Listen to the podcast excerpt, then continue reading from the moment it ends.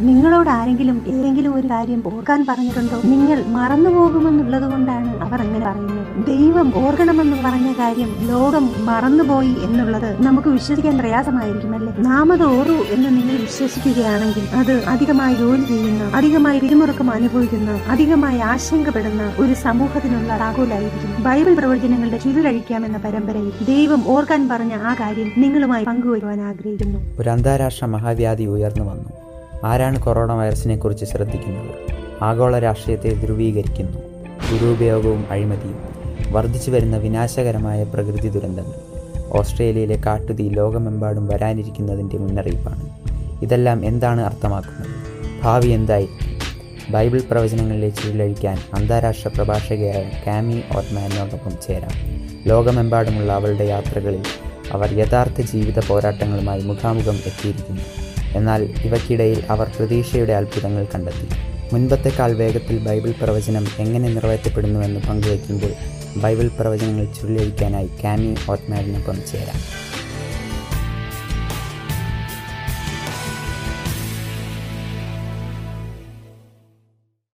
Hi ഞാൻ ക്യാമി. സുഹൃത്തുക്കളെ എല്ലാവർക്കും വീണ്ടും സ്വാഗതം. ബൈബിൾ പ്രവചനങ്ങളുടെ ചുരുളഴിക്കാമെന്ന പരിപാടി നിങ്ങൾക്കൊരു അനുഗ്രഹമായോ? ആയി എന്ന് ഞാൻ പ്രത്യാശിക്കുന്നു. ബൈബിളിലെ മഹതായ പ്രവചനങ്ങളുടെ ഒരു പരമ്പരയാണ് ബൈബിൾ പ്രവചനങ്ങളുടെ ചുരുളഴിക്കാമെന്ന ഈ പരിപാടി എന്ന് നിങ്ങൾ നിങ്ങളുടെ സുഹൃത്തുക്കളോട് പറയണം. ഇതിനു മുമ്പുള്ള പ്രസംഗങ്ങൾ കേൾക്കുവാനും ആത്മീയമായി വളരുവാനുള്ള അനേകം കാര്യങ്ങൾ ലഭിക്കുവാനും നിങ്ങൾക്ക് A W R dot or hash Bible എന്ന സൈറ്റ് സന്ദർശിക്കാവുന്നതാണ്. കഴിഞ്ഞ പ്രസംഗത്തിൽ നാം ദൈവത്തിന്റെ വഴിയായ കൽപ്പനയെക്കുറിച്ച് പഠിച്ചു. അതിന് സമയപരിധിയില്ല. അത് തീർച്ചയായും ദൈവത്തിന്റെ സ്വഭാവമാണ്. നമുക്ക് നിത്യത ലഭിക്കുവാൻ വേണ്ടിയാണ് ദൈവം പത് കൽപ്പന എഴുതിയത്. ദൈവത്തിന് തന്റെ സ്വഭാവം പങ്കുവയ്ക്കണം. ഇതിൽ താല്പര്യജനകമായ കാര്യം എന്തെന്നാൽ ഈ ലോകത്തിൽ മനുഷ്യനിർമ്മിതമായ അനേകം നിയമങ്ങളുണ്ട്. എന്നാൽ ദൈവം തന്റെ അനന്തമായ ജ്ഞാനത്തിൽ അവൻ നിയമങ്ങളെല്ലാം ക്രോഡീകരിച്ച് പത്ത് കൽപ്പനകളാക്കിയിരിക്കുന്നു നമുക്ക് കാണാൻ കഴിയും ആധുനിക ലോകത്തിലെ മിക്ക നിയമാവലികളും ദൈവത്തിന്റെ നിയമത്തെ ആധാരമാക്കിയുള്ളതാണ്. എന്നാൽ ഏതാണ്ട് പൂർണമായി മറന്നുപോയ ഒരു കൽപ്പനയുണ്ടെന്നുള്ളത് നിങ്ങൾക്ക് അതിശയം തരുന്നുണ്ടോ? ഇന്നലത്തെ പ്രസംഗമായ വഴി ഇന്നത്തെ വിഷയത്തിന് അടിത്തറ പാകിയിട്ടുണ്ട് ഒരിക്കൽ മാമ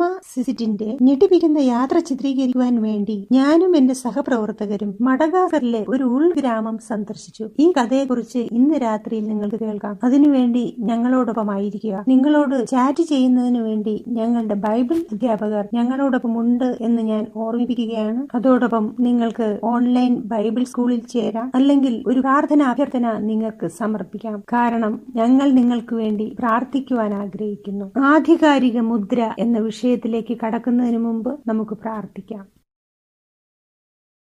സ്വർഗസ്ഥനായ ഞങ്ങളുടെ പിതാവേ അഖിലാണ്ടത്തിന്റെ രാജാവേ ഹൃദയങ്ങളുടെ രാജാവേ ദൈവമേ നിന്റെ വചനം ഞങ്ങൾക്ക് തന്നതിനായി സ്തോത്രം. അവിടുത്തെ വചനം ഇരുട്ടിൽ ഞങ്ങൾക്ക് ഒരു വിളക്കുമാടമായി പ്രവർത്തിക്കണമേ. ഞങ്ങൾ ആധികാരിക മുദ്രയെക്കുറിച്ച് പഠിക്കുമ്പോൾ സത്യം ഗ്രഹിക്കുന്നതിന് ഞങ്ങൾക്ക് വ്യക്തതയുള്ളൊരു ഹൃദയം ആവശ്യമാണ്. അത് ഞങ്ങൾക്ക് തരയണമേ അങ്ങയെക്കുറിച്ച് കൂടുതൽ ഞങ്ങൾ പഠിക്കുമ്പോഴും അവിടുത്തെ സ്നേഹത്തെക്കുറിച്ച് അറിയുമ്പോഴും അവിടുത്തെ പരിശുദ്ധാത്മാവിനെ ഞങ്ങൾക്ക് തരയണമേ യേശുക്രിസ്തുവിന്റെ വിലയേറിയതും മഹത്വമുള്ള നാമത്തിൽ തന്നെ. ആമേൻ.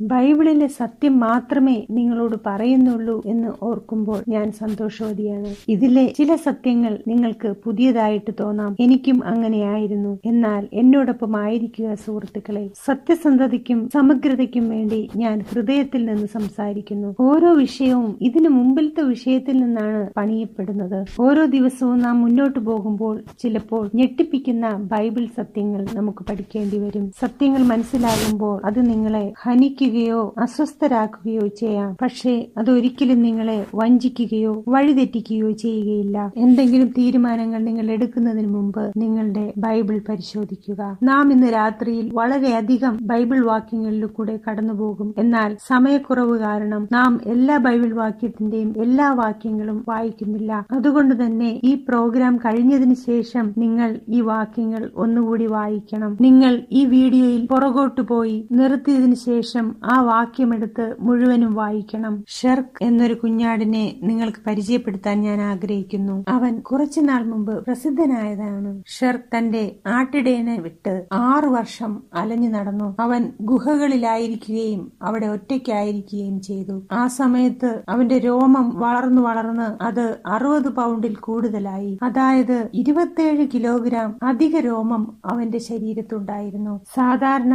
ആടുകളുടെ ശരീരത്ത് പത്ത് പൗണ്ട് അഥവാ നാലര കിലോഗ്രാം മാത്രമേ കാണൂ. സാധാരണ ഭാരത്തെക്കാളും ആറ് മടങ്ങ് ഭാരം ചുമന്നുകൊണ്ട് അവൻ ക്ഷീണിതനാവുകയും കൂനിപ്പോവുകയും ചെയ്തു. എന്നാൽ ആട്ടിടയൻ അവനെ ഇപ്പോഴും തിരയുന്നുണ്ടായിരുന്നുവെന്ന് അവൻ അറിയില്ലായിരുന്നു. അങ്ങനെ ഒരു ദിവസം ആട്ടിടയൻ അവനെ കാണുകയും അവനെ രക്ഷിക്കുകയും ചെയ്തു. നിമിഷങ്ങൾ കൊണ്ട് അവൻ ആറു വർഷം കൊണ്ട് ചുമന്നു നടന്ന ആ ഭാരം ഇല്ലാതായി. സുഹൃത്തുക്കളെ മത്തായി പതിനൊന്നാം അധ്യായം ഇരുപത്തെട്ട് മുതൽ മുപ്പത് വരെ യേശു ഇപ്രകാരം പറയുന്നു അധ്വാനിക്കുന്നവരും ഭാരം ചുമക്കുന്നവരുമായുള്ളവരെ എല്ലാവരും എന്റെ അടുക്കൽ വരുവീൻ. ഞാൻ നിങ്ങളെ ആശ്വസിപ്പിക്കും. ഞാൻ സൗമ്യതയും താഴ്മയുമുള്ളവനാകയാൽ എന്റെ മുഖം ഏറ്റുകൊണ്ട് എന്നോട് പഠിപ്പീൻ. എന്നാൽ നിങ്ങളുടെ ആത്മാക്കൾക്ക് ആശ്വാസം കണ്ടെത്തും. എന്റെ മുഖം മൃദുവും എന്റെ ചുമട് ലഘുവും ആകുന്നു. സുഹൃത്തുക്കളെ നമ്മുടെ ആട്ടിടയനായ യേശുക്രിസ്തു ഇന്ന് രാത്രിയിൽ നിങ്ങളെ ഭാരമില്ലാതാക്കുവാൻ പോവുകയാണ് കാരണം സത്യം നിങ്ങളെ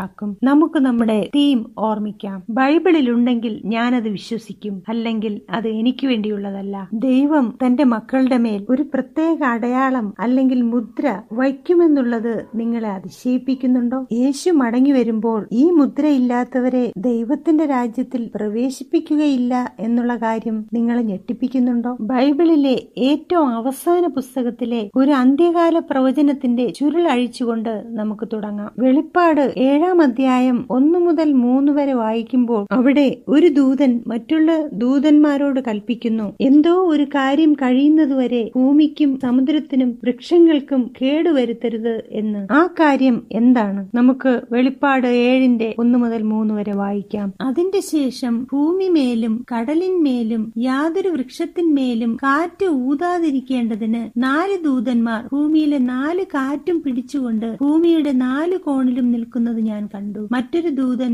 ജീവനുള്ള ദൈവത്തിന്റെ മുദ്രയുമായി കിഴക്ക് നിന്ന് കയറുന്നതും കണ്ടു. അവൻ ഭൂമിക്കും സമുദ്രത്തിനും കേടുവരുത്തുവാൻ അധികാരം ലഭിച്ച നാല് ദൂതന്മാരോട് നമ്മുടെ ദൈവത്തിന്റെ ദാസന്മാരുടെ നെറ്റിയിൽ ഞങ്ങൾ മുദ്രയിട്ട് കഴിയുവോളം ഭൂമിക്കും സമുദ്രത്തിനും വൃക്ഷങ്ങൾക്കും കേടുവരുത്തരുത് എന്നുറക്കെ വിളിച്ചു പറഞ്ഞു. ഓക്കെ. ദൂതൻ പറയുന്നു ദൈവത്തിന്റെ മക്കളെ എല്ലാവരെയും മുദ്രയിട്ടതിന് ശേഷമേ ഭൂമിയിൽ നാശം വരികയുള്ളൂ എന്ന്. ദൈവത്തിന്റെ മുദ്രയും അടയാളവും ഉൾപ്പെടുന്ന ഈ സത്യം ഇന്ന് എത്ര പേർക്കറിയാം? നമുക്ക് വെളിപ്പാട് പതിനാലിന്റെ ആറ് വായിക്കാം. വേറൊരു ദൂതൻ ആകാശമധ്യെ പറക്കുന്നത് ഞാൻ കണ്ടു. ഭൂവാസികളായ സകല ജാതിയും ഗോത്രവും ഭാഷയും വംശവുമായവരോട് അറിയിപ്പാൻ അവന്റെ പക്കൽ ഒരു നിത്യസുവിശേഷമുണ്ടായിരുന്നു എന്തൊരു കൂറ്റൻ ദൗത്യം. പക്ഷേ ദൈവം മത്തായി ഇരുപത്തെട്ടിന്റെ പതിനെട്ടും പത്തൊമ്പതും വാക്യങ്ങളിൽ ഇപ്രകാരം പറയുന്നു. യേശു അടുത്തു ചെന്ന് സ്വർഗത്തിലും ഭൂമിയിലും സകല അധികാരവും എനിക്ക് നൽകപ്പെട്ടിരിക്കുന്നു. ആകയാൽ നിങ്ങൾ പുറപ്പെട്ട് പിതാവിന്റെയും പുത്രന്റെയും പരിശുദ്ധാത്മാവിന്റെയും നാമത്തിൽ സ്നാനം കഴിപ്പിച്ചും ഞാൻ നിങ്ങളോട് കൽപ്പിച്ചതൊക്കെയും പ്രമാണിപ്പാൻ തക്കവണ്ണം ഉപദേശിച്ചും കൊണ്ട്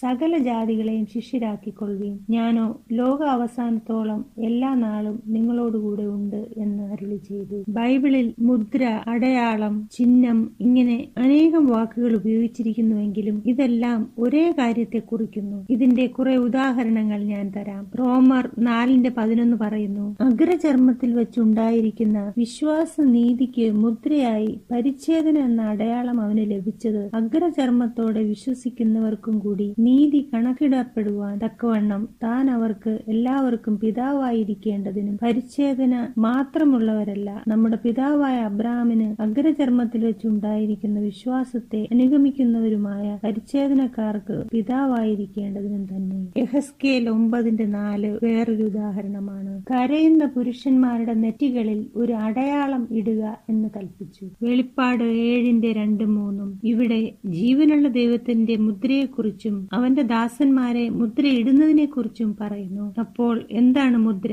അതെന്തുകൊണ്ടാണ് ചിലപ്പോൾ അക്കമായിട്ട് എഴുതുന്നത്? എഫ് എസിയർ ഒന്നിന്റെ പതിമൂന്ന് പറയുന്നു അവനിൽ നിങ്ങൾക്കും നിങ്ങളുടെ രക്ഷയെക്കുറിച്ചുള്ള സുവിശേഷം എന്ന സത്യവചനം നിങ്ങൾ കേൾക്കുകയും അവനിൽ വിശ്വസിക്കുകയും ചെയ്തിട്ട് തന്റെ സ്വന്തം ജനത്തിന്റെ വീണ്ടെടുപ്പ് വീണ്ടെടുപ്പിനു വേണ്ടി തന്റെ മഹത്വത്തിന്റെ പുകഴ്ചയ്ക്കായിട്ട് നമ്മുടെ അവകാശത്തിന്റെ അചാരമായ വാഗ്ദത്വത്തിൻ പരിശുദ്ധാത്മാവിനാൽ മുദ്രയിട്ടിരിക്കുന്നു. എഫേസിയർ നാലിന്റെ മുപ്പത്. ദൈവത്തിന്റെ പരിശുദ്ധാത്മാവിനെ ദുഃഖിപ്പിക്കരുത്. അവനാലല്ലോ നിങ്ങൾക്ക് വീണ്ടെടുപ്പ് നാളിനായി മുദ്രയിട്ടിരിക്കുന്നത്. ശരി സുഹൃത്തുക്കളെ ബൈബിളിൽ മുദ്രയുടെ രണ്ട് ഉപയോഗങ്ങൾ പറയുന്നു. ഒന്നാമത്തേത് സത്യത്തിനു വേണ്ടി അല്ലെങ്കിൽ ദൈവത്തിനു വേണ്ടി നിലകൊള്ളുന്നു. രണ്ടാമത്തേത് ദൈവത്തിന്റെ ഉടമസ്ഥതയും അംഗീകാരവും കാണിക്കുന്നു. പുരാതന കാലത്ത് ഉടമസ്ഥ അവകാശം കാണിക്കുവാനും വാസ്തവമായ ഉദ്ദേശ്യം കാണിക്കുവാനും ആധികാരികത കാണിക്കുവാനും മുദ്ര ഉപയോഗിച്ചിരുന്നു. ദൈവത്തിന്റെ ശരിയായ അനുയായികളുടെ നെറ്റിയിലുള്ള മുദ്ര കാണിക്കുന്നത് നാം ദൈവത്തിനുള്ളവരാണെന്നാണ്. നാം ക്രിസ്തുവിന്റെ സത്യസന്ധരായ വിശ്വസിക്കാവുന്ന ആധികാരികത ഉള്ള അനുയായികളാണ്. ഒരാളുടെ നെറ്റിയിൽ അവന്റെ മുദ്രയുണ്ടെങ്കിൽ അത് കാണിക്കുന്നത് ദൈവത്തിന്റെ രാജ്യത്വത്തോടുള്ള പൂർണ സമർപ്പണമാണ്. എന്തെങ്കിലും പാരമ്പര്യത്തിനു വേണ്ടിയോ ചടങ്ങിനു വേണ്ടിയോ ആരെങ്കിലും കാണിക്കുവാനുമോ അല്ല. മത്തായി ഏഴിന്റെ ഇരുപത് പറയുന്നു ആകയാൽ അവരുടെ ഫലത്താൽ നിങ്ങൾ അവരെ തിരിച്ചറിയും. നമ്മുടെ പ്രവൃത്തികൾ നാം ശരിക്കും ആരുടേതാണെന്നും നാം ആരെ ആരാധിക്കുന്നുവെന്നും വ്യക്തമാക്കും. ഒരു ഗവൺമെന്റ് മുദ്രയിൽ എന്ത് മൂന്ന് കാര്യങ്ങളാണ് കാണുവാൻ സാധിക്കുന്നത്? ദേശീയ നിയമങ്ങൾ ഔദ്യോഗികമായി തിരിച്ചറിയുന്നതിനും നിയമപരമായ രേഖകൾക്ക് അംഗീകാരം നൽകുന്നതിനും സർക്കാർ മുദ്രകൾ ഉപയോഗിക്കുന്നു. അത്തരമൊരു മുദ്ര നിയമം നൽകുന്നയാളുടെ പേര് നൽകണം. അതിനാൽ അതിന്റെ പ്രിസൈഡിംഗ് ഓഫീസറുടെ പേര് തലക്കെട്ട്. അത് പ്രസിഡന്റ് പ്രധാനമന്ത്രി രാജാവ് അദ്ദേഹം വഹിക്കുന്ന പ്രദേശം എന്നിവ പോലെയാകും. അവന്റെ വിശുദ്ധ നിയമത്തിൽ ദൈവത്തിന്റെ മുദ്ര എന്താണ്? പുറപ്പാട് ഇരുപതാം അധ്യായം എട്ട് മുതൽ പതിനൊന്ന് വരെ കൊടുത്തിരിക്കുന്ന പത്ത് കൽപ്പനകളിലേക്ക് നമുക്ക് പോകാം. ശബത്ത് നാളിനെ ശുദ്ധീകരിപ്പാൻ ഓർക്ക. ആറ് ദിവസം അധ്വാനിച്ച് നിന്റെ വേലയൊക്കെയും ചെയ്യുക. ഏഴാം ദിവസം നിന്റെ ദൈവമായ യഹോവയുടെ ശബത്താകുന്നു അന്ന് നീയും നിന്റെ പുത്രനും പുത്രിയും നിന്റെ വേലക്കാരനും വേലക്കാരത്തിയും നിന്റെ കന്നുകാലികളും നിന്റെ പടിവാതിൽക്കകത്തുള്ള പരദേശിയും ഒരു വേലയും ചെയ്യരുത്. ദൈവത്തിന്റെ പത്ത് കൽപ്പനയുടെ മുദ്രയാണ് നാലാം കൽപ്പന. അതെന്തുകൊണ്ടാണെന്ന് നമുക്ക് നോക്കാം. കാരണം അതിൽ ദൈവത്തിന്റെ പേരുണ്ട്. അത് പറയുന്നു ദൈവമായ യഹോവ. ദൈവത്തിന്റെ സ്ഥാനപ്പേര് അല്ലെങ്കിൽ പദവി സൃഷ്ടിതാവ് എന്നാണ്. കാരണം അവനാണ് എല്ലാം ഉണ്ടാക്കിയത്. മൂന്നാമതായി ദൈവത്തിന്റെ അധികാര മേഖല സ്വർഗവും ഭൂമിയും ദൈവരാജ്യത്തിലെ സൃഷ്ടിതാവ് എന്ന അധികാരം പത്താം കൽപ്പനയിലെ നാലാം കൽപ്പന തെറ്റില്ലാത്ത ഭാഷയിൽ പ്രസ്താവിക്കുന്നു. വെളിപ്പാട് നാലാം അധ്യായം പത്തും പതിനൊന്നും കാണിക്കുന്നത് എന്താണ്? ഇരുപത്തിനാല് മൂപ്പന്മാരും സിംഹാസനത്തിൽ ഇരിക്കുന്നവന്റെ മുമ്പിൽ വീണ് എന്നേക്കും ജീവിച്ചിരിക്കുന്നവനെ നമസ്കരിച്ചു. കർത്താവെ നീ സർവവും സൃഷ്ടിച്ചവനും എല്ലാം നിന്റെ ഇഷ്ടം ഹേതുവാൽ ഉണ്ടായതും സൃഷ്ടിക്കപ്പെട്ടതും ആകയാൽ മഹത്വവും ബഹുമാനവും ശക്തിയും കൈക്കൊള്ളുവാൻ യോഗ്യൻ എന്ന് പറഞ്ഞുകൊണ്ട് തങ്ങളുടെ കിരീടങ്ങളെ സിംഹാസനത്തിന് മുമ്പിലിടും. വെളിപ്പാട് അഞ്ചിന്റെ ഒൻപത് പറയുന്നു പുസ്തകം വാങ്ങുവാനും അതിന്റെ മുദ്ര പൊട്ടിപ്പാനും നീ യോഗ്യൻ. നീ അറുക്കപ്പെട്ട് നിന്റെ രക്തം കൊണ്ട് സർവ ഗോത്രത്തിലും ഭാഷയിലും വംശത്തിലും ജാതിയിലും നിന്നുള്ളവരെ ദൈവത്തിനായി വിലയ്ക്ക് വാങ്ങി. ദൈവത്തെ ഇങ്ങനെ ആരാധിക്കണമെന്ന് പറയുവാൻ ദൈവത്തിന് എന്ത് അധികാരമാണുള്ളത്? സത്യം എന്താണെന്ന് പറഞ്ഞാൽ അവൻ സൃഷ്ടിതാവാണ്. അവന്റെ സൃഷ്ടിക്കുന്നതും വീണ്ടെടുക്കുന്നതുമായ ശക്തിയുടെ അടയാളം അല്ലെങ്കിൽ മുദ്രയായി ദൈവം നമുക്ക് തന്നിട്ടുള്ളത് എന്താണ്? ദൈവം തന്നെ അത് പറയട്ടെ. പുറപ്പാട് മുപ്പത്തൊന്നിന്റെ പതിനാറിലും പതിനേഴിലും ദൈവം പറയുന്നു ആകയാൽ ഇസ്രായേൽ മക്കൾ തലമുറ തലമുറയായി ശബദിനെ നിത്യ നിയമമായിട്ട് ആചരിക്കേണ്ടതിന് ശബദിനെ പ്രമാണിക്കണം. അത് എനിക്കും ഇസ്രായേൽ മക്കൾക്കും മധ്യേ എന്നേക്കും ഒരു അടയാളമാകുന്നു. ആറ് ദിവസം കൊണ്ടല്ലോ യഹോവ ആകാശത്തെയും ഭൂമിയെയും ഉണ്ടാക്കിയത് ഏഴാം ദിവസം അവൻ സ്വസ്ഥമായിരുന്നു. യഹസ്കേൽ ഇരുപതിന്റെ പന്ത്രണ്ട് ഇപ്രകാരം പറയുന്നു ഞാൻ അവരെ വിശുദ്ധീകരിക്കുന്ന യഹോവ എന്ന് അവർ അറിയേണ്ടതിന് എനിക്കും അവർക്കും ഇടയിൽ അടയാളമായിരിക്കാൻ തക്കവണ്ണം എന്റെ ശബത്തുക്കളെയും ഞാൻ അവർക്ക് കൊടുത്തു. തന്റെ സൃഷ്ടിപ്പിന്റെയും വീണ്ടെടുപ്പിന്റെയും ശക്തിയുടെ അടയാളമായി ദൈവം തന്നെ അവർക്ക് ശബത് കൊടുത്തു. ഞാനത് വിശുദ്ധമായി ആചരിക്കുമ്പോൾ എന്റെ സൃഷ്ടിതാവിനെയും രക്ഷിതാവിനെയും ഞാൻ അംഗീകരിക്കുന്നു. വെളിപ്പാട് ഏഴാം അധ്യായത്തിൽ എവിടെയാണ് പറഞ്ഞിരിക്കുന്നത്? ഒരാളുടെ ദേഹത്ത് വരുമെന്ന് നമുക്ക് നോക്കാം. വെളിപ്പാട് ഏഴിന്റെ മൂന്ന് പറയുന്നു നമ്മുടെ ദൈവത്തിന്റെ ദാസന്മാരുടെ നെറ്റിയിൽ ഞങ്ങൾ മുദ്രയിട്ട് കഴിയുവോളം ഭൂമിക്കും സമുദ്രത്തിനും വൃക്ഷങ്ങൾക്കും കേടുവരുത്തരുത് എന്ന് ഉറക്കെ വിളിച്ചു പറഞ്ഞു. ഇത് ശരിക്കും നമ്മുടെ തൊലിയിൽ മുദ്ര കുത്തുമോ? റോമർ ഏഴിന്റെ ഇരുപത്തഞ്ച് പറയുന്നു നമ്മുടെ കർത്താവായ യേശുക്രിസ്തു മുഖാന്തരം ഞാൻ ദൈവത്തിന് സ്തോത്രം ചെയ്യുന്നു. ഇങ്ങനെ ഞാൻ തന്നെ ബുദ്ധി കൊണ്ട്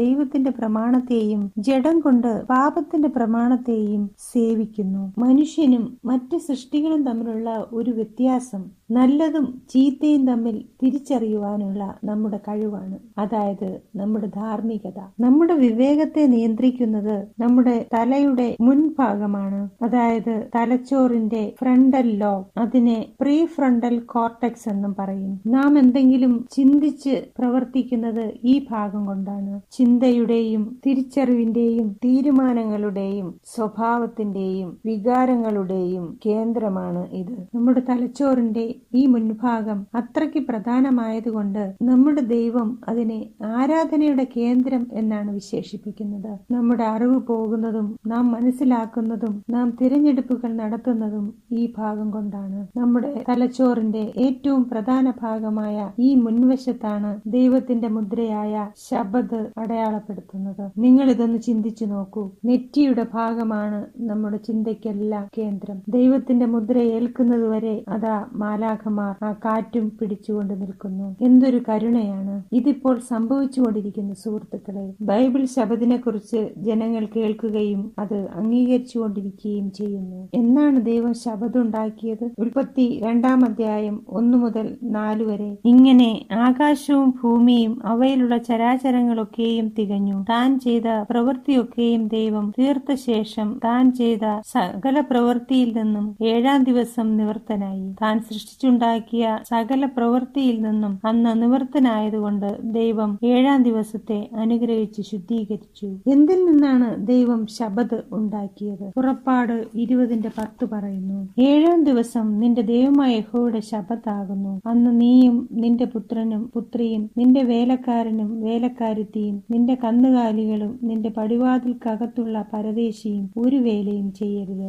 ദൈവം ശബത്തുണ്ടാക്കിയത് ഇരുപത്തിനാല് മണിക്കൂറുകളുള്ള ഏഴാം ദിവസത്തിൽ നിന്നാണ്. ഇത് സമയത്താൽ നിർമ്മിതമാണ്. ആ സമയം നിങ്ങളും ദൈവവും തമ്മിൽ ഒരു ഊഷ്മളമായ സൗഹൃദ ബന്ധം സ്ഥാപിക്കുവാൻ വേണ്ടിയുള്ളതാണ്. ദൈവവും തന്റെ വിലയേറിയ ഇരുപത്തിനാല് മണിക്കൂർ നമുക്ക് വേണ്ടി തരുന്നു. നാമുമായി സൗഹൃദത്തിലാവാൻ വേണ്ടി. ഇത് വിവാഹബന്ധം പോലെയാണ്. പങ്കാളികൾ തമ്മിൽ ഒരുമിച്ച് സമയം ചിലവിടുന്നില്ല എങ്കിൽ അവർക്ക് അവരുടെ ദാമ്പത്യ ജീവിതം വിജയകരമായി മുന്നോട്ട് കൊണ്ടുപോകാൻ സാധിക്കുകയില്ല. ഇതുപോലെ തന്നെയാണ് നാമും ദൈവവുമായി ഒരുമിച്ച് സമയം ചിലവിടുന്നില്ല എങ്കിൽ ആ ബന്ധം മുന്നോട്ട് കൊണ്ടുപോകാൻ നമുക്കും സാധിക്കുകയില്ല. സാത്താൻ ശബദിനെ വെറുക്കുന്നു. കാരണം സാത്താൻ അറിയാം ദൈവവുമായി ആ ബന്ധം സ്ഥാപിച്ചില്ല എങ്കിൽ നമുക്ക് രക്ഷ ഇല്ല എന്നുള്ള കാര്യം. നമുക്കറിയാം എല്ലാ ബന്ധങ്ങളും ഒരു സമയപരിധിക്കുള്ളിൽ പണിയപ്പെടുന്നതാണ്. ഒരു ഭാര്യയും ഭർത്താവും ഫലപ്രദമായ സമയം ഒരുമിച്ച് ചെലവിടുന്നില്ലെങ്കിൽ അവിടെ എന്താണ് സംഭവിക്കുന്നത്? അവർ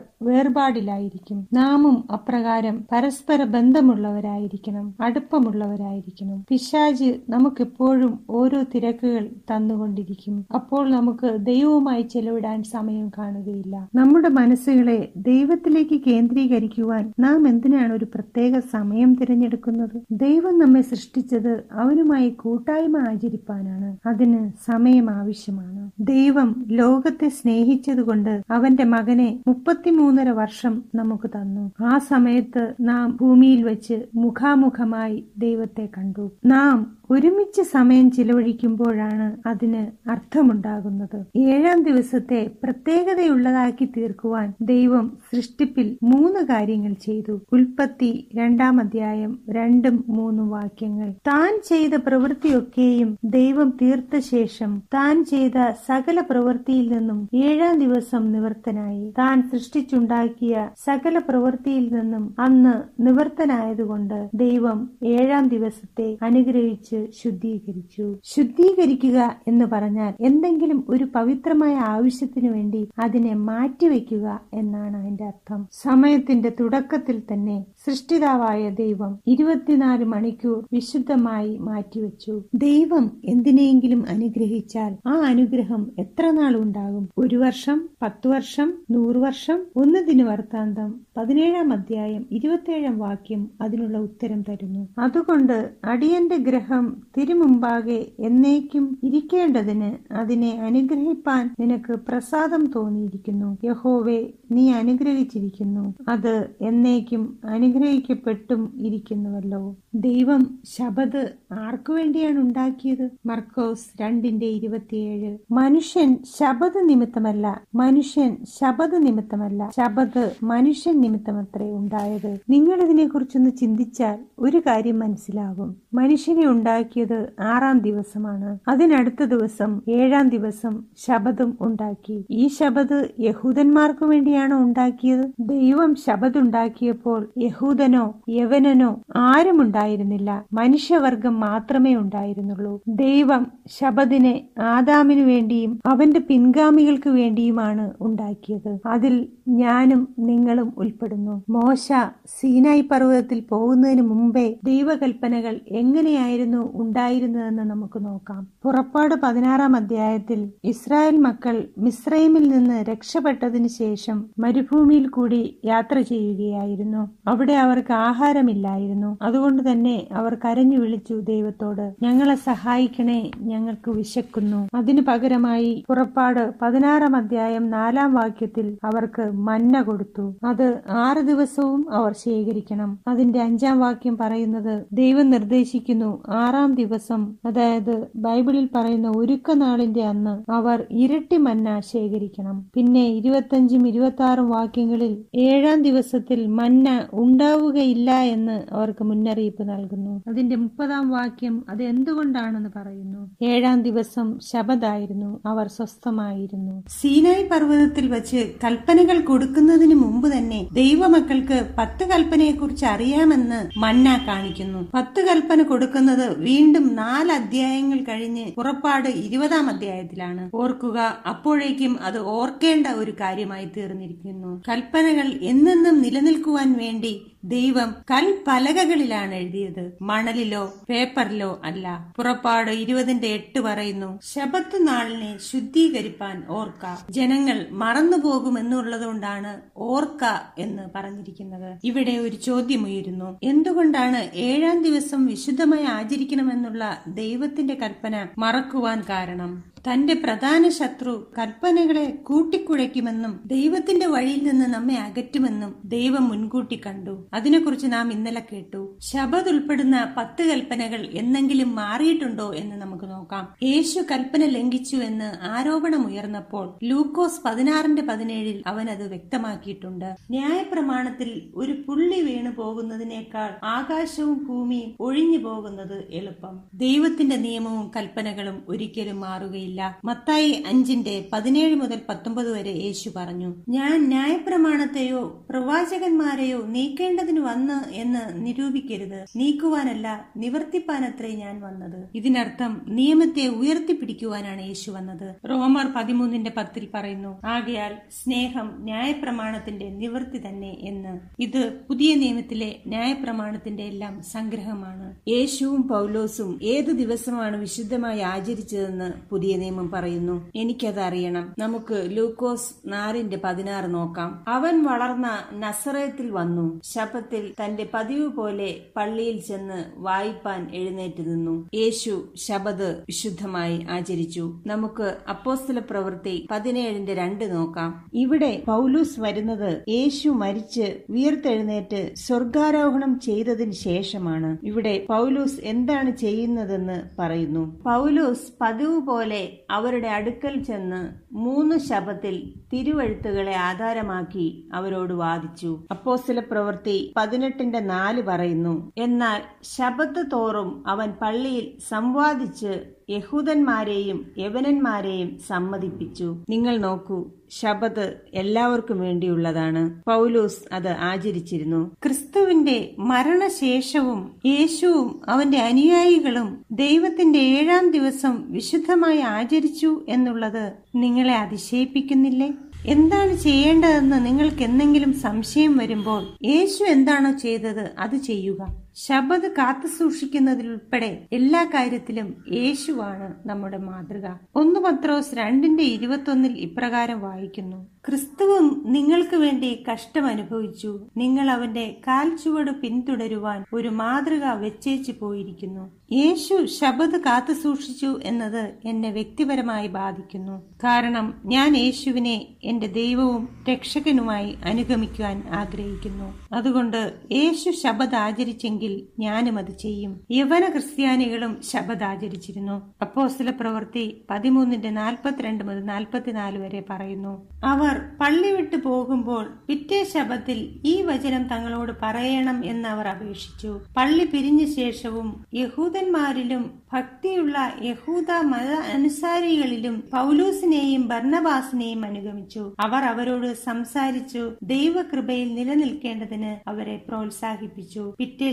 ശബത്തിൽ ഏകദേശം പട്ടണം മുഴുവനും ദൈവവചനം കേൾപ്പാൻ വന്നുകൂടി. നിങ്ങൾ ചിന്തിക്കുക ഈ വചനങ്ങളെല്ലാം യേശു മരിച്ച് അടക്കപ്പെട്ട് സ്വർഗാരോഹണം ചെയ്തതിന് ശേഷമുള്ളതാണ്. ബൈബിൾ ഈ മൂന്ന് ദിവസങ്ങളെ എങ്ങനെ മനസ്സിലാക്കുന്നു എന്നത് പ്രധാനമാണ്. മൂന്ന് ദിവസത്തെ സംഭവങ്ങളുടെ ക്രമം ഇങ്ങനെ പോകുന്നു. വെള്ളിയാഴ്ച ആഴ്ചവട്ടത്തിന്റെ ആറാം ദിവസം യേശു മരിച്ചു. അതിനെ ബൈബിളിൽ ഒരുക്കനാൾ എന്ന് പറയുന്നു. അതിനടുത്ത ദിവസം ആഴ്ചവട്ടത്തിന്റെ ഏഴാം നാൾ ബൈബിൾ അതിനെ ശബത് എന്ന് പറയുന്നു. ശനിയാഴ്ച യേശു കല്ലറയിൽ വിശ്രമിച്ചു. അന്ന് ശബത് അതിനടുത്ത ദിവസം ആഴ്ചവട്ടത്തിന്റെ ഒന്നാം നാൾ യേശു കല്ലറയിൽ നിന്ന് ഉയർത്തെഴുന്നേറ്റു. ഞായറാഴ്ചയെ ഒന്നാം നാളെന്ന് വചനം പറയുന്നു. ശബദിന്റെ വിശ്വാസ്യത ഇവിടെ വ്യക്തമാണ്. ശബദ് ആഴ്ചവട്ടത്തിന്റെ ഏഴാം നാളാണ്. അതായത് ശനിയാഴ്ച. ചില ക്രിസ്ത്യാനികൾ പറയുന്നു ഞങ്ങൾ ഞായറാഴ്ചയാണ് ആചരിക്കുന്നത്. യേശുവിന്റെ ഉയർപ്പിനെ ബഹുമാനിക്കാൻ വേണ്ടിയാണത്. അതെ ക്രിസ്തുവിന്റെ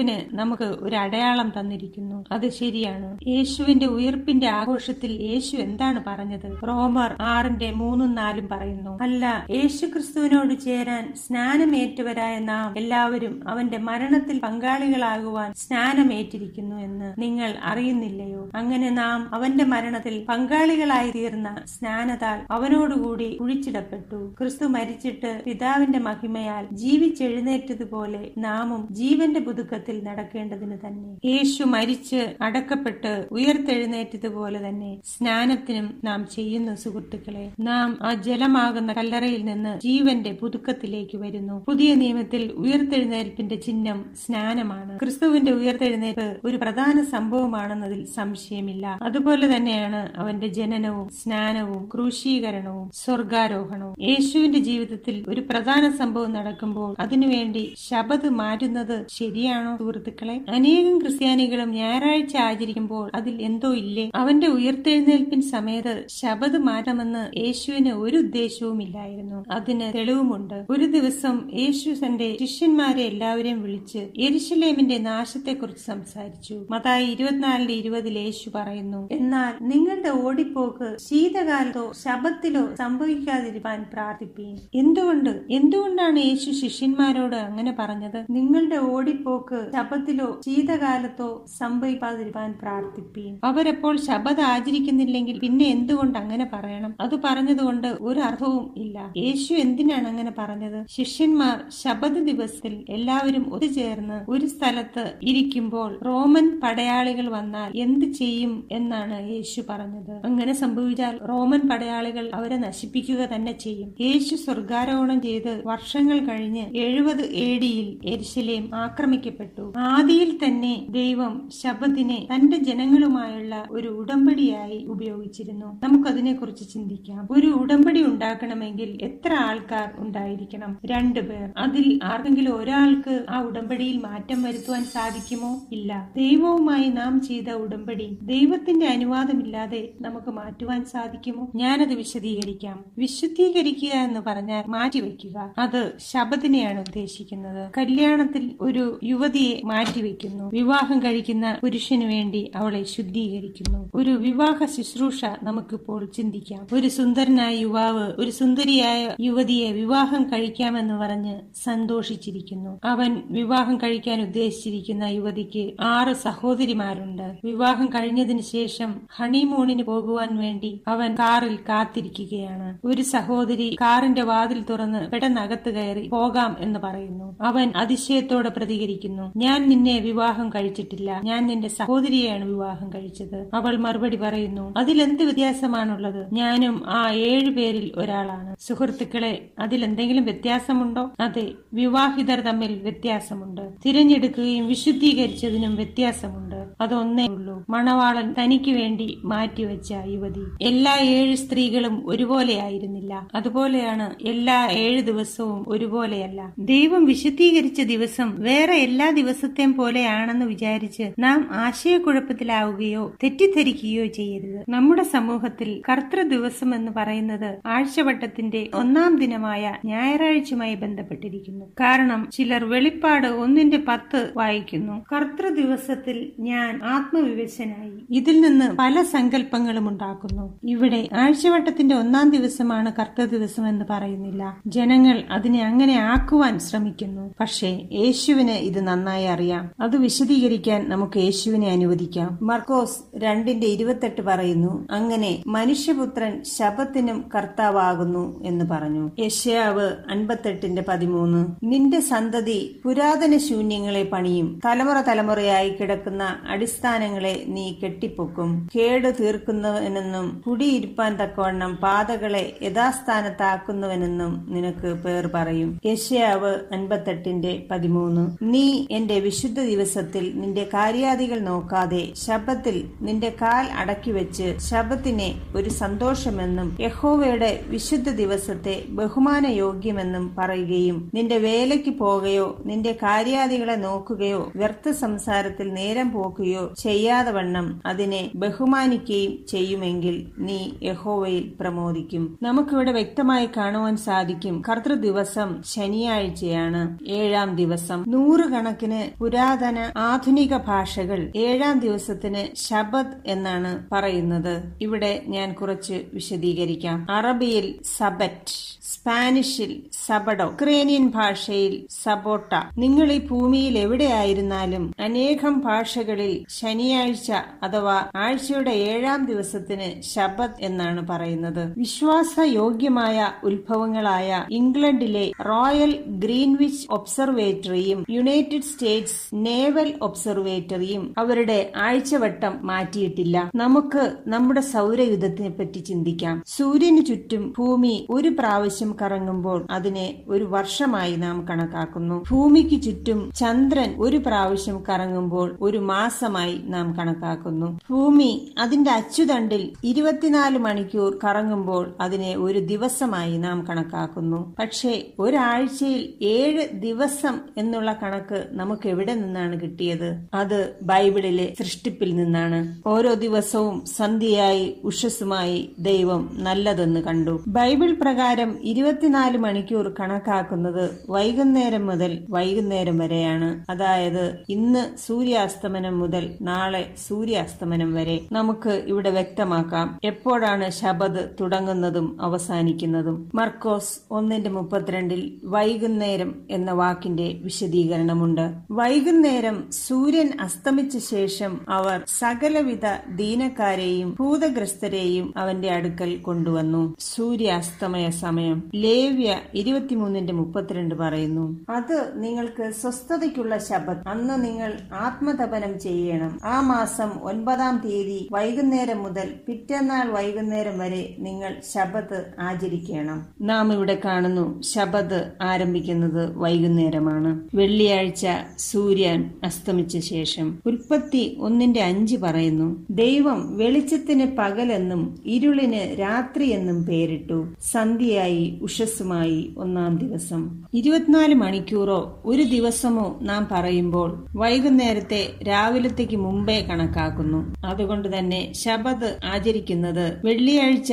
സൂര്യ അസ്തമനം മുതൽ ശനിയാഴ്ച സൂര്യ അസ്തമയം വരെയാണ്. പത്ത് കൽപ്പന പുതിയ നിയമത്തിൽ ഇല്ല എന്ന് ചിലർ പറയുന്നു. അവിടെ ഉണ്ട്. ഈ താഴെ പറയുന്ന വാക്യങ്ങളിൽ യേശുവും തന്റെ അനുയായികളും പുതിയ നിയമത്തിലും കൽപ്പന പഠിപ്പിച്ചു എന്ന് കാണുന്നു. അതിൽ ശബദ കൽപ്പനയാണ് ഏറ്റവും കൂടുതൽ പറഞ്ഞിരിക്കുന്നത്. കാരണം അതിന്റെ പ്രാധാന്യം ആരും മറന്നു പോകരുതെന്ന് അവന് നിർബന്ധമുണ്ടായിരുന്നു. ഒന്നാം കൽപ്പന മത്തായി നാലിന്റെ പത്തിൽ കാണുന്നു. നിന്റെ ദൈവമായ കർത്താവിനെ നമസ്കരിച്ച് അവനെ മാത്രമേ ആരാധിക്കാവൂ. രണ്ടാം കൽപ്പന ഒന്ന് യോഹന്നാനിലും അപ്പോസ്ല പ്രവൃത്തികളിലും കാണുന്നു. മൂന്നാം കൽപ്പന ഒന്ന് തീമത്തിയിലുണ്ട് നിങ്ങൾക്ക് കാണുവാൻ സാധിക്കും നാലാം കൽപ്പന മത്തായിയിലും മർക്കോസിലും എബ്രായറിലും കൊലോസ്യരിലുമുണ്ട്.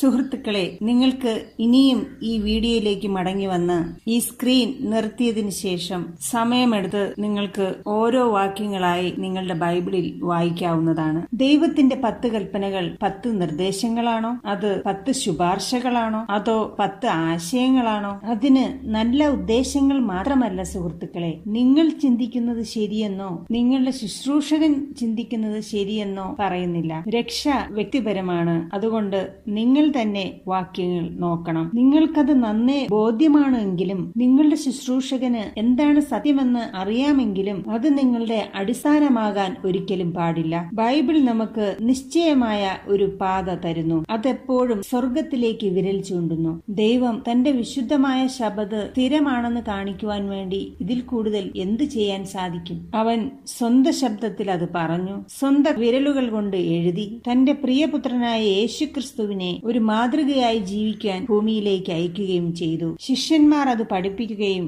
നിത്യതയിൽ പുതിയ ഭൂമിയിൽ നാം അത് ആചരിക്കുകയും ചെയ്യും. യശയാവ് അറുപത്താറിന്റെ ഇരുപത്തിരണ്ട് മുതൽ ഇരുപത്തിമൂന്ന് വരെ ഇപ്രകാരം പറയുന്നു പുതിയ ആകാശവും പുതിയ ഭൂമിയും എന്റെ മുമ്പാകെ നിലനിൽക്കുന്നത് പോലെ നിങ്ങളുടെ സന്തതിയും നിങ്ങളുടെ പേരും നിലനിൽക്കും എന്ന് യഹോവയുടെ അരുളപ്പാട് പിന്നെ അമാവാസി തോറും ശബത്ത് തോറും സകല ജഡവും എന്റെ സന്നിധിയിൽ നമസ്കരിപ്പാൻ വരും എന്ന് യഹോവ അരുളി ചെയ്യുന്നു. എനിക്ക് ആ ദിവസത്തിനു വേണ്ടി കാത്തിരിക്കുവാൻ വയ്യ. ദൈവം രൂപകൽപ്പന ചെയ്ത ആ പഴയ തോട്ടത്തിലേക്ക് മടങ്ങണം എന്നുള്ളതാണ് പദ്ധതി. ദൈവത്തെ അനുസരിക്കുന്നതിനുള്ള എന്റെ പ്രചോദനം എന്താണ്? എനിക്ക് ദൈവത്തോടുള്ള സ്നേഹം. യോഹന്നാൻ പതിനാലിന്റെ പതിനഞ്ചിൽ യേശു പറയുന്നു നിങ്ങൾ എന്നെ സ്നേഹിക്കുന്നുവെങ്കിൽ എന്റെ കൽപ്പനകളെ കാത്തുകൊള്ളും. അനുസരണത്തിനുള്ള പ്രചോദനം സ്നേഹമല്ലെങ്കിൽ അതൊരു ഭാരമായി തീരും ദൈവത്തിന്റെ വിശുദ്ധമായ ശബദ് ആചരിക്കുന്നത് ദൈവ മക്കളെന്ന നിലയിൽ ദൈവം സൃഷ്ടിതാവാണ് എന്നതിന്റെ ഓർമ്മപ്പെടുത്തലാണ്. നാം മുമ്പ് വെളിപ്പാടിലെ മൂന്ന് ദൂതന്മാരുടെ ദൂതിൽ പഠിച്ചതുപോലെ യേശു വരുന്നതിന് മുൻപ് നീതിയും അനുസരണവുമുള്ള ഒരു കൂട്ടം ജനത്തെ ഒരുക്കുന്നതിനുള്ള മുന്നറിയിപ്പാണിത്. ഈ ആളുകൾക്ക്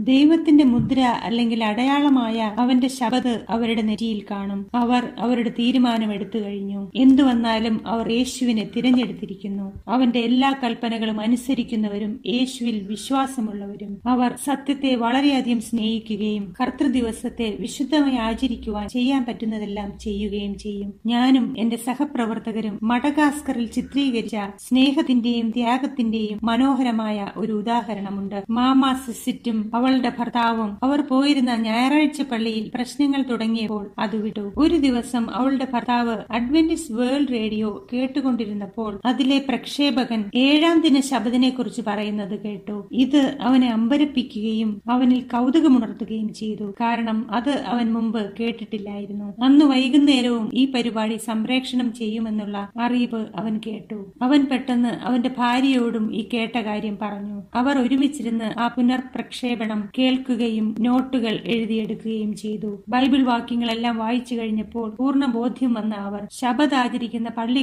കണ്ടുപിടിക്കുവാൻ വേണ്ടി അവർ ഗ്രാമങ്ങൾ തോറും യാത്ര ചെയ്തു. അവസാനം ഒരാൾ നാൽപ്പത്തഞ്ച് മൈലുകൾ അഥവാ എഴുപത്തിരണ്ട് കിലോമീറ്റർ അകലെയുള്ള ഒരു വലിയ പട്ടണത്തിലേക്ക് പോകുവാൻ നിർദ്ദേശിച്ചു. അവർ അവിടെ വരെ നടന്നു. ദിവസങ്ങൾ നടന്നതിന് ശേഷം അവർ സെവന്റ് ഡേ അഡ്വന്റിസ്റ്റ് സഭ കണ്ടുപിടിച്ചു. ശബദ് ആചരിക്കുന്ന അവരോടൊപ്പം അവർ ആദ്യമായി ആരാധിച്ചു. അവരുടെ ഗ്രാമത്തിനടുത്തുള്ള ഒരു പള്ളിയെക്കുറിച്ച് പാസ്റ്റർ അവരോട് പറഞ്ഞു. അതൊരു കുന്നിന്റെ മുകളിലായിരുന്നു. അവിടെ എത്തണമെങ്കിൽ രണ്ട് ദിവസം അവർ നടക്കണം. ഇങ്ങനെ പല പ്രാവശ്യം അവർ ആ പള്ളിയിൽ പോയി. അവസാനം അവർ ഭവനത്തിൽ തന്നെ ആരാധിക്കാമെന്ന് തീരുമാനിച്ചു. അവന്റെ അയൽക്കാർ അവരെ കളിയാക്കുമെന്ന് ഉറപ്പുണ്ടായിട്ട് പോലും അവർ ആരാധിക്കാൻ തീരുമാനിച്ചു. സത്യത്തിനു വേണ്ടിയുള്ള സ്നേഹവും ബൈബിൾ പറയുന്നത് പാലിക്കണമെന്നുള്ള തീരുമാനവും കാരണം മാമാ സിസിറ്റും അവളുടെ ഭർത്താവും ഇപ്പോൾ മൂന്ന് പള്ളികൾ പണിതിരിക്കുകയാണ്. കാരണം അത്രയ്ക്കും വിശ്വാസികൾ അവർക്കുണ്ട്. സുഹൃത്തുക്കളെ ഈ കൽപ്പനയുടെ കാര്യം അമിതമായി ഊന്നിപ്പറയേണ്ട കാര്യമില്ല. ഈ കൽപ്പന യുഗങ്ങളായി ആൾക്കാർ ആചരിച്ചിരുന്നെങ്കിൽ ഒരു പരിണാമ സിദ്ധാന്തക്കാരനോ ഒരു വിഗ്രഹാരാധിയോ ഒരു ജാതീയനോ ഉണ്ടാകുമായിരുന്നില്ല. ലോക ചരിത്രത്തിലെ ഏറ്റവും ഗൗരവമേറിയ കാലഘട്ടത്തിലാണ് നാം ജീവിക്കുന്നത്. ഈ ഭൂമിയിൽ ജീവിക്കുന്ന ജനലക്ഷ്യങ്ങളുടെ ലക്ഷ്യസ്ഥാനം തീരുമാനിക്കപ്പെടേണ്ടിയിരിക്കുന്നു. ജീവനുള്ള ദൈവത്തിന്റെ മുദ്ര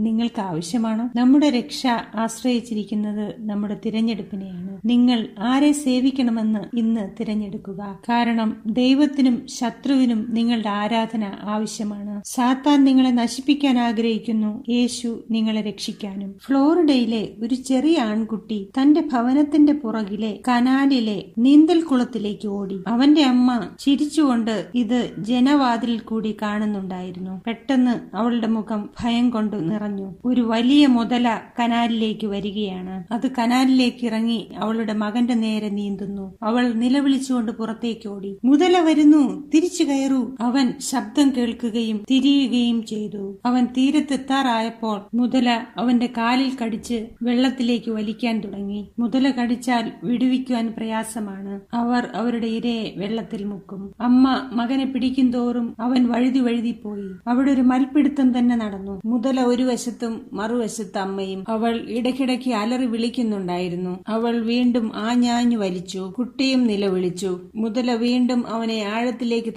തള്ളുവാനുള്ള ശ്രമം തുടർന്നു. തൊട്ടടുത്ത് നിന്നിരുന്ന ഒരു കൃഷിക്കാരൻ ഇവരുടെ അലർച്ച കേട്ടു. അയാൾ പെട്ടെന്ന് തന്റെ തോക്കെടുത്ത് വെടിവെച്ച് ആ മുതലയെ കൊന്നു. ആ ആൺകുട്ടി തന്റെ കാലുകൾ കീറിയ നിലയിലും നൂറുകണക്കിന് സ്റ്റിച്ചുമായി ആശുപത്രിയിൽ അഭയം പ്രാപിച്ചു. ആശുപത്രി വിട്ടതിന് ശേഷം അവിടെയുള്ള പ്രാദേശിക റിപ്പോർട്ടർമാർ അവന്റെ ഒരു ഇന്റർവ്യൂ എടുത്തു. അവന്റെ കാലുകളിലേക്ക് ചൂണ്ടിക്കൊണ്ട് അവർ പറഞ്ഞു മകനെ നിന്റെ പാടുകൾ കാണിക്കുക. ആ ചെറിയ ആൺകുട്ടി ഒന്ന് ചിരിച്ചതിന് ശേഷം പറഞ്ഞു ഇല്ല എന്റെ കൈകളിലേക്ക് നോക്കൂ എന്റെ പാടുകൾ. അവന്റെ കൈകളിലെ പാടിലായിരുന്നു അവൻ അഭിമാനം. എന്റെ അമ്മ എന്നെ മുറുകെ പിടിച്ചതുകൊണ്ടാണ് എന്റെ കൈകളിൽ ഈ പാടുകൾ ഉണ്ടായത്. സുഹൃത്തുക്കളെ മുതലയ്ക്ക് നമ്മുടെ നാശമാണ് ലക്ഷ്യം. സാത്താന് അവന്റെ മുദ്ര നിങ്ങളിൽ ആക്കണമെന്നുണ്ട്. പക്ഷേ യേശു നമ്മളെ മുറുകെ പിടിച്ചിരിക്കുന്നു. അവനിൽ നിന്ന് ഒരിക്കലും മാറുവാൻ ശ്രമിക്കരുത്. കാരണം അവന് നിങ്ങളെ വിടുവാൻ താല്പര്യമില്ല അവന് നമ്മെ അവന്റേതാക്കി എന്നേക്കുമായി മുദ്രയിടണം. യേശുവാണ് നമ്മുടെ രക്ഷകൻ. നിങ്ങൾക്ക് വേണ്ടി യുദ്ധം ചെയ്യുന്നതിൽ അവൻ അവന്റെ മുദ്ര നമ്മിലാക്കുന്നു. നിങ്ങളിൽ ആർക്കൊക്കെ രക്ഷപ്പെടുവാൻ ദൈവത്തിന്റെ മുദ്രയായ ശബദ് ആവശ്യമുണ്ട്? നമുക്കൊരുമിച്ച് പ്രാർത്ഥിക്കാം. സ്വർഗസ്ഥനായ ഞങ്ങളുടെ പിതാവേ സാത്താന്റെ മരണക്കയത്തിൽ നാം ആയി പോകാതെ അവിടുത്തെ കരങ്ങളിൽ ഞങ്ങളെ വഹിക്കുന്നതിനാൽ സ്തോത്രം. ഇന്ന് രാത്രിയിൽ ഞങ്ങളുടെ ഹൃദയങ്ങളോട് അവിടുന്ന് കരുണ കാണിക്കുമാറാകണമേ. നിന്റെ നാമം സ്തുതിക്ക് യോഗ്യമാണ്. പരിശുദ്ധനായ യേശുവെ അങ്ങയുടെ കയ്യിലെ പാടുകൾ ഞാൻ കാരണമാണ്. നാം ബൈബിൾ പ്രവചനങ്ങളുടെ ചുരുളഴിക്കുമ്പോൾ അതിനിടയിൽ കൂടി ശബദാകുന്ന സത്യം തിളങ്ങി നിൽക്കുന്നത് കാണുവാൻ അവിടെ നിടയാക്കിയതിനായി നന്ദി. നമ്മെ നിത്യമായി രക്ഷിക്കുന്നതിനു വേണ്ടി ഞങ്ങളുടെ ഹൃദയങ്ങളിലും മനസ്സുകളിലും അവിടുത്തെ മുദ്ര ഞങ്ങൾക്ക് തരയണമേ യേശു ക്രിസ്തുവിന്റെ വിലയേറിയതും മഹത്വമുള്ള നാമത്തിൽ തന്നെ ആമേൻ. സുഹൃത്തുക്കളെ ശബത് നാളിനെ വിശുദ്ധമായി കാക്കുവാൻ നിങ്ങൾ തീരുമാനിച്ചോ? കൽപ്പനകൾ കാത്തുകൊള്ളുന്ന ഒരു ക്രിസ്ത്യാനിയാവാൻ നിങ്ങൾക്ക് ആഗ്രഹമുണ്ടോ? നിങ്ങൾ പത്ത് കൽപ്പന കാത്തുകൊള്ളാൻ തീരുമാനമെടുത്തുവെങ്കിൽ താഴെ കാണുന്ന ലിങ്കിൽ ക്ലിക്ക് ചെയ്യുക. നാം കണ്ടതുപോലെ ശബദാണ് ദൈവത്തിന്റെ ആധികാരിക മുദ്രയെങ്കിൽ എന്തിനാണ് അനേകർ വേറൊരു ദിവസം ആചരിക്കുന്നത്? നാളെ ഇതിന്റെ കാരണം അറിയുമ്പോൾ നിങ്ങൾ ഞെട്ടിപ്പോകും. ഇത്രയും നേരം ഞങ്ങളെ വീക്ഷിച്ചതിന് നന്ദി. ദൈവം നിങ്ങളെ അനുഗ്രഹിക്കട്ടെ. നാളെ ബൈബിൾ പ്രവചനങ്ങളുടെ ചുരുളഴിക്കാമെന്ന പരമ്പരയിൽ വ്യാജം എന്ന വിഷയവുമായി നമുക്ക് വീണ്ടും കാണാം. ദൈവത്തിന്റെ വഴി തിരഞ്ഞെടുക്കുക. സുഹൃത്തുക്കളെ ശുഭരാത്രി.